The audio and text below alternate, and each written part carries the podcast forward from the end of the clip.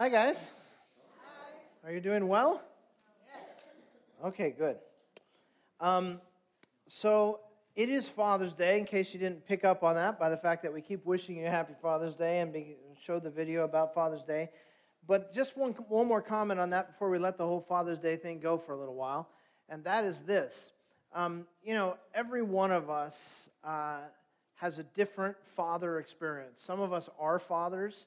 Some of us grew up with great fathers. Some of us grew up with not so great fathers. Some of us grew up without fathers. So everybody has a whole different experience on this fatherhood thing. Isn't it awesome to know that our Heavenly Father is perfect in every way? That He is the perfect Father.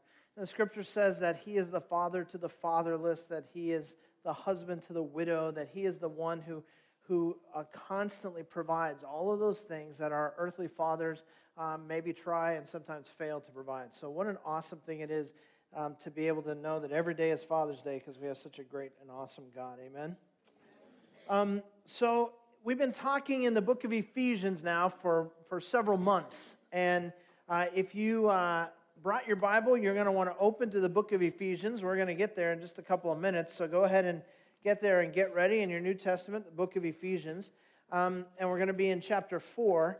But um, we've been seeing in the book of Ephesians this idea that God has given us new birth. Every one of us who is a follower of Jesus Christ has received new birth in Christ. And because we have that new birth, we are new people, right? Now, here's the thing it's reasonable to expect, isn't it, that a new person would live a new life? Isn't it reasonable to expect that if you got a brand new life, it would be lived differently than the one that you had been living before? And, and so that's the thing about the book of Ephesians. He, he gives us this whole beautiful theological treatment of what it is to receive new life in Jesus Christ. And if you're here today and you don't really understand that internally, you've never really experienced what it is to have that new life in Jesus Christ, I am so glad you're here because the gospel is the only answer to all of the stuff that is driving us crazy in life. And so you need to, you need to um, seek Christ. You need to consider the claims of the gospel. But the, the truth of the matter is that for most of us who are here, we have, we're here because we're worshipers of God. We're here because we've already decided that He's going to be central in our lives. We're here because we have been adopted as sons and daughters, just as we sang in the song, and just as we saw in the first um, chapter of Ephesians. We're here because we have that new life. But the interesting thing is that there are so many people who claim the, the, um, to be a part of the family of God and name the name of Jesus Christ. But if you watch the way they live their lives, you don't see new life. That's troubling because talk is cheap, isn't it? Um, and, and all of us know this from our own experience with our own lives and our own failures. And all of us know this for the other people around us who have failed us because we're all in the same boat that way. All of us have been hurt. All of us have been let down. All of us have had people that we counted on who didn't come through for us, right? And we all know what that's like. And we know what it's like to also hear somebody say, Listen, I'm really sorry. I'll never do that again, only to see them do it again. And we know what it's like to have someone who is not faithful and have to live with that. And that's why I wanted to point out the truth about Father's Day because our Heavenly Father is always faithful, right? So we've seen some people who have let us down, and we have been the people who have let people down, right? Talk is cheap. I don't know if any of you have been watching this, but yeah, for whatever reason, I'm, I'm interested. I've been watching this, uh, the O.J. Simpson um, documentary that's been on. There was a mini series like a month or two ago, and now a documentary because this is like the 20th anniversary or something of when all that went down. And, and I was watching the whole thing, and, and this one, unlike the mini series, really digs into his life more, and you see the stuff that leads up to what happened. And one of the things that I noticed about it is that when that terrible night happened and people were murdered, that was not the beginning of the situation. OJ had been a batterer. He had always been a batterer. He had, he had mistreated women his entire life, and his wife, Nicole, he had particularly mistreated. He had beaten her on numerous occasions. The police were regularly at their house because of 911 calls. She was hospitalized. She has pictures of her face all swollen up and bruised and broken and all of that kind of stuff. And but the thing that they helped you to see in this documentary is just how charming this guy was, so that after all of the craziness wore down and all the chaos wore down and all of that, he would put on this, I'm so sorry. It will never happen again. I've changed. It will never happen again. Just trust me. Just take me back. And she would keep taking him back, and it would happen again. Because talk is cheap. And there's a lot of people who say, Oh, I'm changed. I'll never be the same. But one of the things we have to understand is that in the, in the Bible, and especially in the book of Ephesians, where it talks about this new birth, we're not talking about the ability of God to change your life. We're talking about the ability of God to transform your life. So, change and transformation are not the same thing. I changed my shirt. Transformation is when a caterpillar becomes a butterfly. That's a whole different level, isn't it? And, and when God has his way with us, there's not just a change. There's not just a, we don't just sort of change our religious um, description of ourselves. We don't just change our Sunday morning schedule. We don't just change maybe our language or, or the kind of music that we listen to or something like that. But what God wants to do is have access to our whole lives so that when we lay our lives down at the altar, He transforms us. So we're actually given new lives. So talk is cheap. And that's the thing that, that we're going to keep seeing in Ephesians 4, 5, and 6, because as I've told you again and again, now that we've turned the corner into the practical application side of this book, he is going to keep getting up in our business. He is going to keep saying, No, no, no. I don't want you to just nod your head and say amen to the preacher. I want you to actually go home and live differently. And if you don't, don't talk to me about a transformed life. And it's, it's confrontational. It's right up in your face, and you can't get away from it. And Jesus actually has the audacity to say to us, I will lay down my life for you, but I expect your life in exchange. I want you to live for me. I will empower you to live for me, but I expect you to live for me. And so, he expects us to be transformed. Now, if you're in Ephesians, go to chapter 2. I know we're going to be in chapter 4 today, but let's just go back for a moment because I want us to get the foundation of this in chapter 2. Ephesians chapter 2, beginning in verse 1. And you were dead in your trespasses and sins, not sick, not tired, dead and in which you formerly walked according to the course of this world, according to the prince of the power of the air, of the spirit that is now working in the sons of disobedience. So he's saying there is a, a group of people, a category of people who are spiritually dead. And you can tell that they're spiritually dead, at least in part, by the way that they walk. He uses this metaphor of a walk and he says, the way that you practically live your life, the way that you walk, is indicative of what's true on the inside of you. And so you used to walk in the ways of sin and disobedience. Verse 3 Among them, we too all formerly lived in the lusts of our flesh, indulging the desires of the flesh and of the mind, and were by nature children of wrath, even as the rest. So he's warning us as Christians not to start looking down on people who don't yet know Christ because we were there once. And we remember what it's like to not have any spiritual life, but to try to make something of the life that you have. And what an uphill battle is, and what an impossible fight it is. And he says, You were just like them. Verse 4 But God, being rich in mercy, because of his great love with which he loved us, even when we were dead in our transgressions, made us alive together with Christ. By grace you have been saved. That, my friends, is new life. Not fixed up life, not remodeled life, not reformed life, new life. That's why the term um, that Jesus used in John chapter 3 is so apropos that you must be born again. We literally must be born again, you go, well, not literally, that's just more fig. No, no, literally. Literally, it says, you had no spiritual life until you're born again. You must receive new life. So when there is new life, that's transformation. And so he's holding the bar up where it belongs, and he's saying, don't talk to me about little bits of change in your life, and don't talk to me about how you're going to do better, and don't talk to me about how you have power and all of that kind of stuff until you lay your life down at the foot of the cross and receive the transforming work of Jesus Christ. You're never going to experience life the way it was designed to be experienced. So you're literally born again, and it's instantaneous, but it doesn't stop there. Salvation is the new birth, it's the new life. Think of it this way um, a baby is born. You get the announcement, right? Eight pounds, seven ounces, 19 inches. Everybody's healthy. There's a little picture of mom and the baby in the hospital and all that. And everybody rejoices together and it gets put up on Facebook and everybody's happy, right?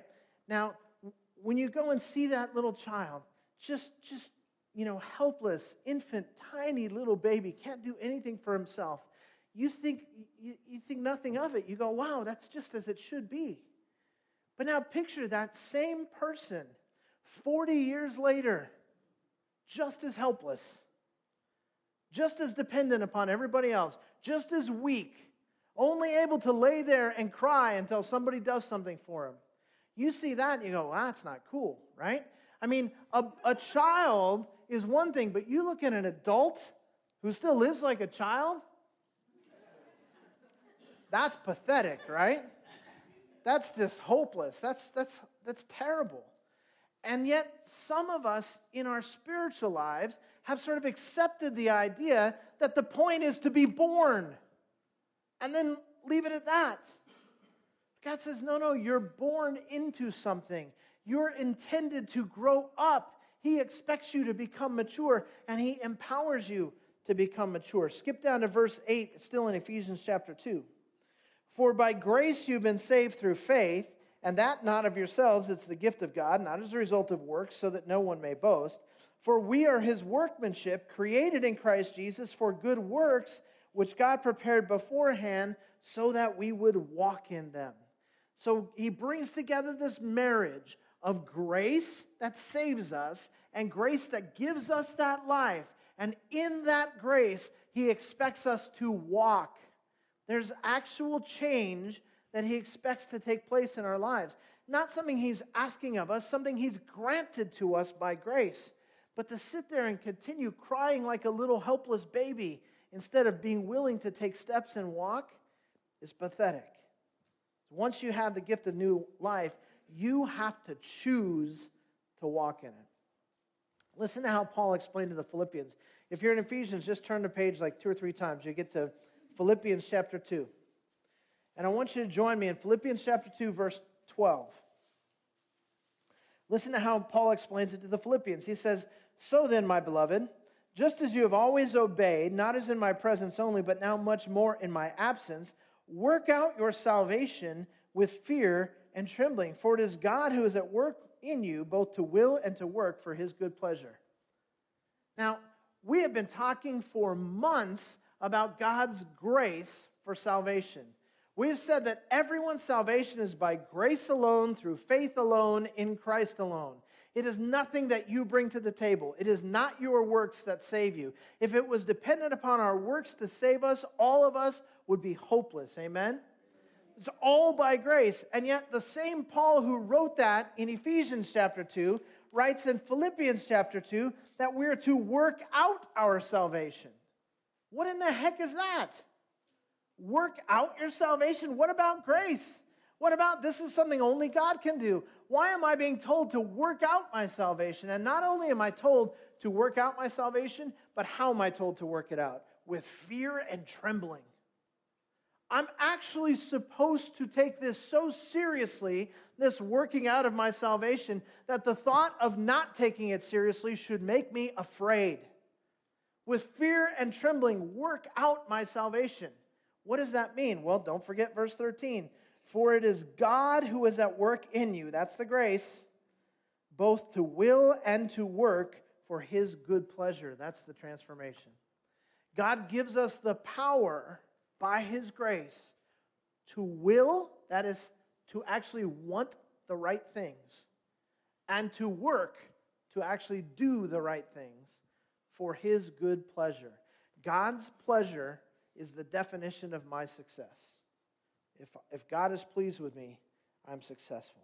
This is why, in the first three chapters of uh, Ephesians, he's explaining this salvation by grace, salvation by grace, salvation by grace. And then he turns the corner in chapter 4 and he goes, Now, it is about your choices, it is about your attitudes, and it is about your actions. You have to take some responsibility, Christian. That's what he says. Chapter 4, verse 1 walk in a manner worthy of your calling. Verse 3 talks about our diligence and our effort. Verse 12 tells us that we're called to be ministers, not spectators. Every one of us called to be a minister. Verse 15 talks about growing up as evidenced by speaking the truth and loving people. Verse 17 talks about the, the way that we are walking. Verse 22 tells us, lay aside the old way of life. Verse 23 tells us, change your mind, think differently. Verse 24 tells us, put on the new man. Lay off, lay aside the old man, put on the new man. We have to make choices to live differently. So make no mistake, the Christian life is a transformed life. It happens from the inside, but it always works its way out. And Paul continues to unpack this for us back in Ephesians chapter 4. Go to Ephesians 4, verse 25. And let's look how this works itself out. Therefore, laying aside falsehood, speak truth, each one of you with his neighbor, for we are members of one another.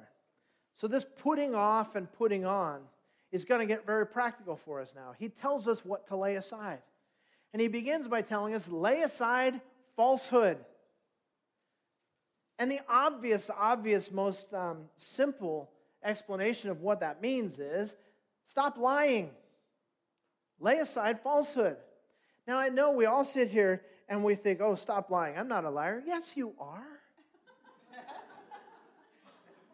we all struggle with dishonesty.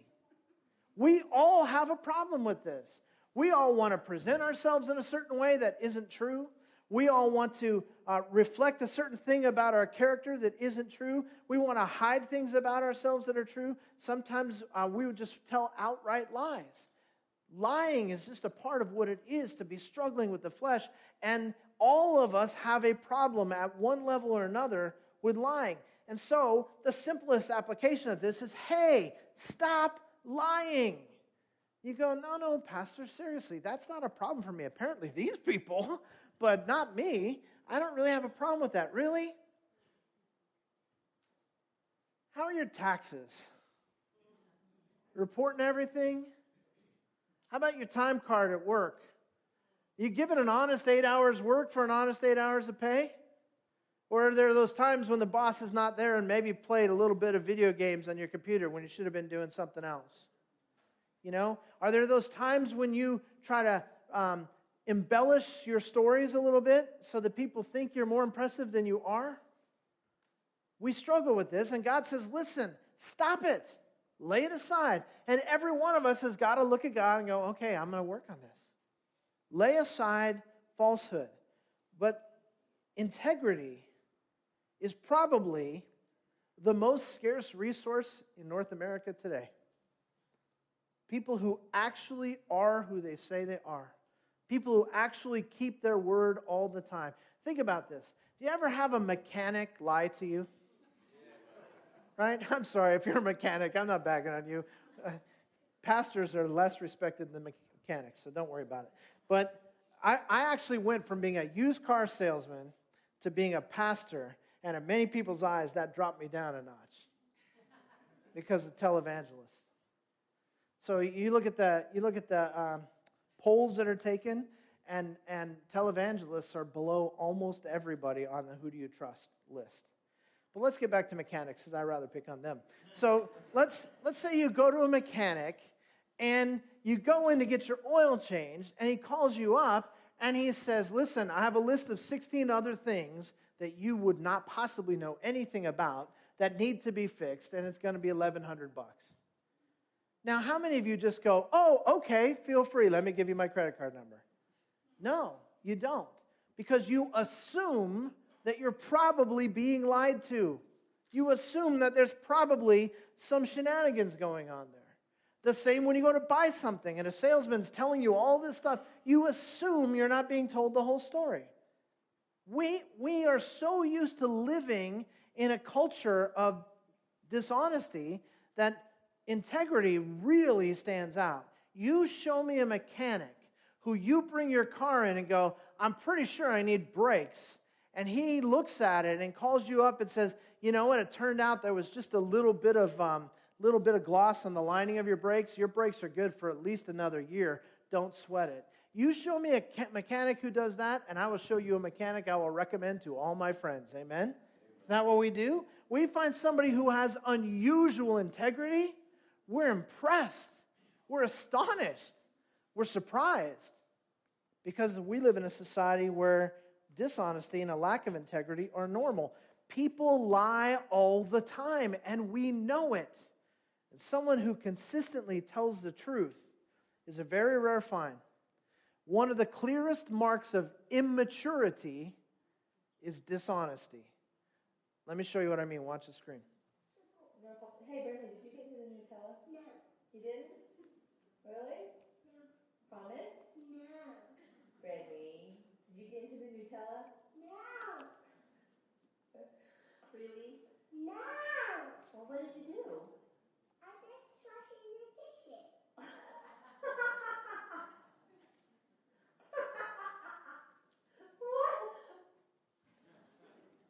If you couldn't if you couldn't understand her very eloquent speech what she was saying she's got nutella all over her face. And her mom says uh, did you get into the nutella? And the answer is no with a big beautiful smile. How can you not trust that face right? Except there's nutella all over it. That's how you don't trust that face right? And she when you ask her she lies louder right? No no shakes her head. I did not. Oh really what were you doing? I was washing the dishes. Wow. Amazing. Never occurs to her that there's Nutella all over my face and the dishes are still dirty and my mom can see this. Because lying just comes naturally to us. It is our nature that we're born in sin and we lie. And so he says, listen, when you're reborn, you have a new nature. And lying has nothing to do with that. So it's one thing when you see this adorable little kid talking about whether or not she got into the Nutella. It's another thing, though, when you see people in business who are lying consistently. When you see people in marriage who are not taking their vows seriously. When you see people uh, in education who are um, cheating on tests and, and plagiarizing their papers. And it's just normal. God says it's time to grow up. If you're a Christian, you're supposed to be the exception. You're supposed to be the light that stands out in the darkness. You're supposed to be the one who shocks people with your integrity. As you grow up, you're supposed to look like a grown up. In our culture, lying is just part of what people think it takes to get ahead. It's part of how you, how you define being successful. We got to remember what the scripture says success is being pleasing to God. If success is being pleasing to God, then there's no way to be successful by lying. Because we're told again and again in Scripture not to lie. Now, listen, I, those of you who are like more spiritual than Jesus, just settle down for a second, okay? Because I don't want you to get this idea that says, you know, oh, there's never, we have to, whatever thought is in my head needs to come out of my mouth, right? You ever, you ever go back to the baby illustration? You ever go, the baby's born, you go to the hospital to visit the, you see this baby for the first time, and you look down and your first thought is, oh, that's an ugly kid. right? You say that? No, of course not, right? Paul is not saying, listen, whatever stupid thought is in your head needs to come out of your mouth. He's talking about integrity. He's talking about laying aside falsehood and living in honesty. People without Christ are referred to in Scripture as children of the devil, who is the father of lies. On the other hand, believers have been born again, adopted into the family of God, who is the truth. And we ought to reflect our Father. Those who have been born again need to reflect their Father's character. And so we need to choose truth over lying as a way of life. But the command here goes beyond that because it's not just talking about whether you're telling lies, it's talking about laying aside falsehood. And you'll remember if you've been here the last few weeks that he's been talking about the value of the truth as opposed to the false teaching that is out there. So, the context of the passage is falsehood in terms of the larger body of truth. What is true? And, and he's saying, listen, if you're a believer and you're growing in your maturity, you need to be growing in your understanding of the truth of God's word. You need to be understanding, uh, growing in your understanding of the gospel. You need to recognize falsehood when you hear it and you need to stand against it and you need to speak truth. Go back in uh, chapter 4 to verse 18.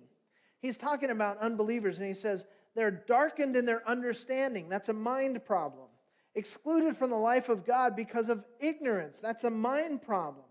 Because of the hardness of their heart. And he goes on and talks about their mind problems. And basically, he's saying they don't understand truth. They're not living in the truth. But he gives us a contrast. Verse 22 talking to those who are Christians, he says, that in reference to your former manner of life, you lay aside the old self, which is being corrupted in accordance with the lust of deceit. The old self, characterized by deceit, lay it aside, and that you be renewed in your mind. You begin to think accurately, laying aside falsehood to live a life that is characterized by truth.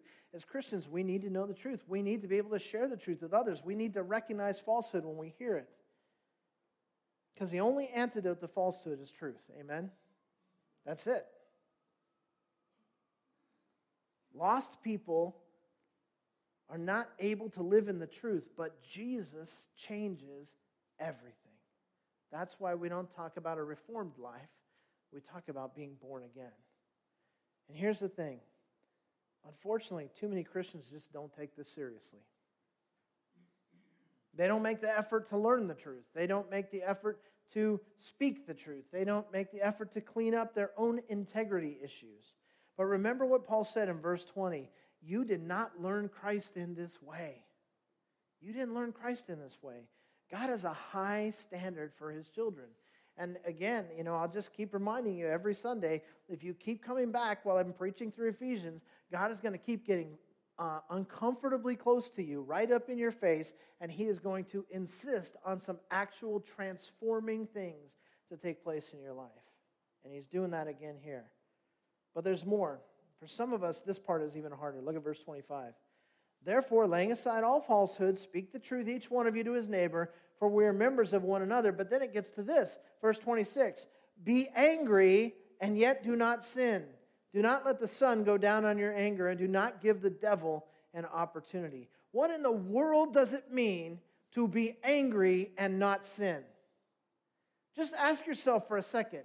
When was the last time you were really angry and didn't sin, either in your thoughts or your actions as a result?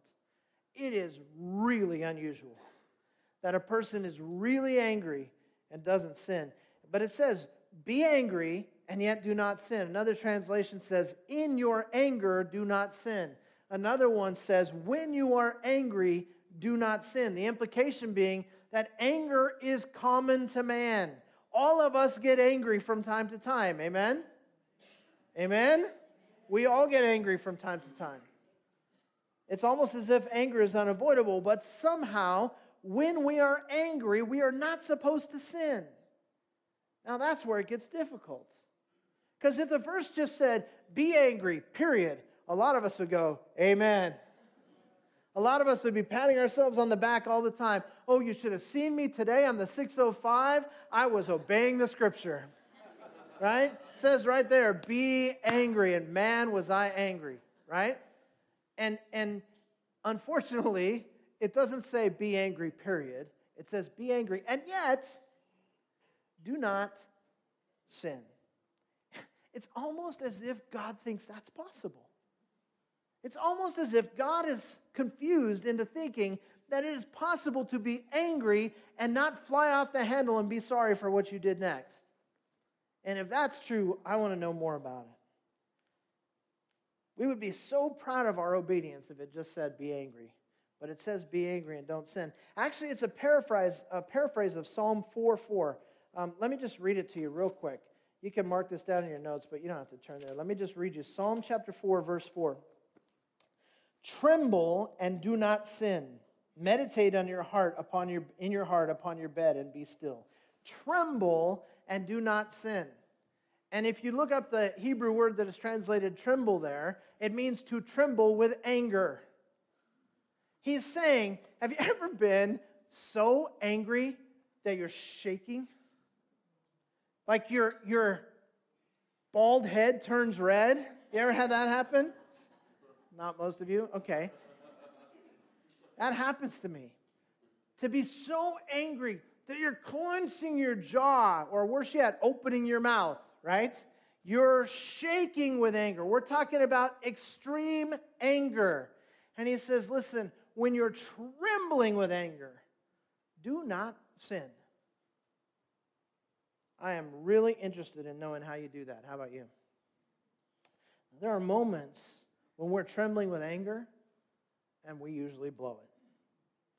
That's usually when we fly off the handle. It's usually when we say or do something that we're going to regret. Ask yourself this When was the last time you were so angry you were trembling and you were really happy about what you did after that? Right? Oh, I'm so glad I got mad and got everything off my chest and told everyone in my family that I hate their guts and never want to see them again. So glad I said that. No. See, that kind of outburst is a sign of immaturity. When a person becomes angry and then they lose it, that's a sign of immaturity. That's what we expect. Watch this.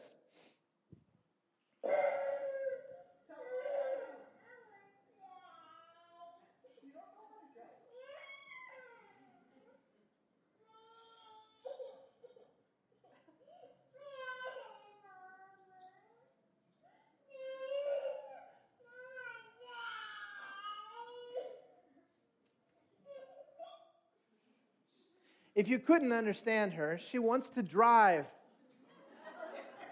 She's strapped into her child seat, thank God she can't get out.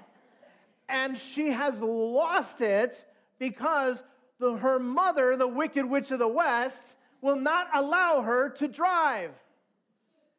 Wow. You see that and you go, that's cute. She's probably three. That's adorable, right?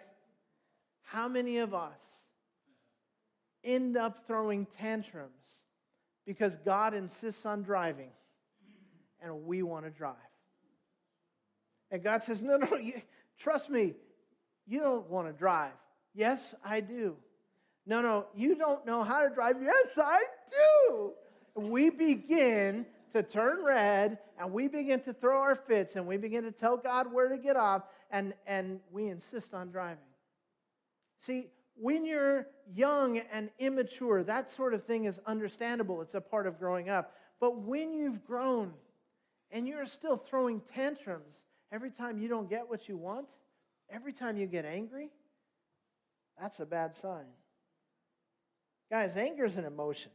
We can't always control whether we're going to be angry. In fact, a lot of people don't realize this. Jesus got angry. Multiple times in Scripture, we see Jesus angry. Probably most of us remember the, the most obvious times, the two times in his life where he went into the temple court at Passover and they had all the animals in there and the money changers and they're ripping people off. And what does Jesus do? He goes through the place like a whirlwind, turns the tables over, and physically removes everyone from there. In one of those instances, he picks up a cord and makes a whip out of it and starts swinging it and people are running in every direction going, man, what is this guy's problem? And he cleans out the entire temple court all by himself. Now, you may call that not anger, but I don't know what you're going to call it. That's anger. And you go, no, Pastor, be careful. We're talking about Jesus. Jesus never sinned, so Jesus couldn't have been angry. Really? Go to Mark chapter 3. I don't know why you people argue with me. Go to Mark chapter 3 and verse 1. Mark 3 1. He entered again into a synagogue, and a man was there whose hand was withered. And they were watching him to see if he would heal him on the Sabbath so that they might accuse him. This happened to Jesus all the time, right? It's the Sabbath. Healing is considered work. You're not allowed to work on the Sabbath. And so they're watching to see if he'll heal this guy. He said to the man with a withered hand, Get up and come forward. And he said to them, is it lawful to do good or to do harm on the Sabbath, to save a life or to kill? But they kept silence. Now look at verse 5. After looking around at them, the spiritual leaders, after looking around at them with anger, grieved at the hardness of heart, he said to the man, Stretch out your hand. And he stretched it out, and his hand was restored. It says in so many words, he looked at them with anger. Don't tell me Jesus never got angry. The interesting thing is, he never sinned. So it must be possible to be angry and not sin. So let's ask a couple of questions about Jesus' anger. First one is this What made him angry? I think one of the biggest things that separates Jesus from us on this subject is what makes him angry compared to what makes me angry. Because what makes me angry is generally when someone messes with me. You do something to make my life less comfortable. You take something away from me. You disrespect me. You dishonor me. I'm going to get mad and we're going to have a problem. But you never see Jesus angry on his own behalf. Was it when someone was unkind to him that Jesus got angry? No. Was it when someone mistreated him that Jesus got angry? No. All you have to do is remember Jesus hanging bloody on the cross, right? They've beaten him, they've scourged him, they've nailed him to a cross. They're spitting at him and mocking him and throwing things at him. And what is his response in that moment? To pray for them. You don't see Jesus angry on his own behalf. The thing that made Jesus angry is always the same sin. It was out of his anger about sin that he came to save us in the first place. He looked at the hardness of their hearts, these men who were supposed to be the leaders, the spiritual leaders of Israel, and he was brokenhearted because of the hardness of their hearts, and he was angry because of that sin. The only thing I can find in Scripture that made Jesus angry is sin. So if you're going to get angry, get angry about sin. That's what should be meant by that overused phrase uh, love the sinner, hate the sin. By the way, ask yourself this question When you get angry about sin, is it your sin or somebody else's? And the, the church really needs to think about this these days. I mean, just every day in the news, oh my goodness, you guys. These videos that keep popping up on social media in the aftermath of the shooting in Florida, where these people, in the name of Jesus, are pounding their fist and talking about how this is a good thing and God hates these people and yada, yada, yada. See, that's the reputation that is spreading for the church. That's what we need to be fighting against through our own character of integrity. We need to love people and hate sin. We need to hate the sin that is in our own lives and deal with that so that we can stand to take the speck out of somebody else's eye. Jesus hated sin and loved sinners. Second thing, what did he do with his anger? What did Jesus do with his anger? When he got angry, how did he respond? Did he give in to the temptation to sin? Was it when he was angry at sin, did he say, You know what? I'm so angry at sin, I think I'll sin? No, it makes absolutely no sense. And yet, that's what we see many people who name the name of Christ doing all the time. Instead, he did what was best in every situation according to the need of the moment. He was angry at these men's sin who were misleading Israel, and then he turned and healed the withered hand of this young man. He always did what was appropriate in light of his anger or in spite of his anger. And I have known too many so called Christians who are motivated by a hatred of people and love for sin in their own lives. And that has to change. And look at the, the last part. If you go back to Ephesians, um, and Ephesians chapter 4, look at the second half of verse 26 as it leads into verse 27. It says, Be angry and yet do not sin. Do not let the sun go down on your anger, and do not give the devil an opportunity. Listen, when we hold on to anger, it becomes bitterness. Always. And bitterness destroys us from the inside out. When we hold on to anger, it becomes bitterness. He says, Don't let the sun go down on your anger. Guys, this would just be a great habit to get into. Before your head hits the pillow every night, unload some things at the foot of the cross. You're, you're going to bed all uptight and trembling with your anger. Can't sleep because of your anger. Upset stomach because of your anger. Clenching your jaw because of your anger. How about if you say, Lord, this should be more important to you than it is to me? I'm going to lay it at your feet because you have all the power anyway. My anger is accomplishing nothing. You begin to lay down your anger and refuse to, to water the plants of bitterness and create a situation where life just gets worse. Our anger should drive us to pray for people, it should drive us to help people who are caught up in sin. It should drive us to stand against injustice. But when it becomes bitterness, it just destroys.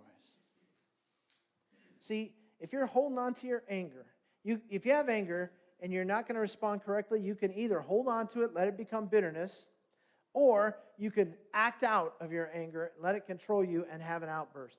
Either way, the devil's in control. And that's why he says in verse 27 don't give the devil an opportunity. If you hang on to your anger, if you let your anger rule you, you're giving the devil an opportunity. Anger is an emotion, it's natural.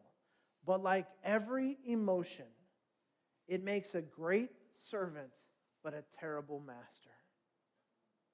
We have to understand this about our emotions. They make great servants. We are who we are because we're emotional people. But when anyone or anything other than Jesus is ruling me, even for a moment, that's the sin of idolatry. So here's the bottom line whether we're talking about truth or we're talking about anger, we're called to walk like grown ups. We're going to have to take responsibility. And you know what? You keep hearing sermons like this. You go, man, this is hard. Every time I come on Sunday, he's telling me one more thing I got to fix. I better change this. And he's not just talking about superficial things, going right to the heart. And he's saying, I need to be changed on the inside. I'm sick of this. This is hard. You know what? It is hard. It is hard to be transformed. It's not easy to walk like a grown up. But here's the deal the world has had more than its share of fools who are controlled by their anger and falsehood.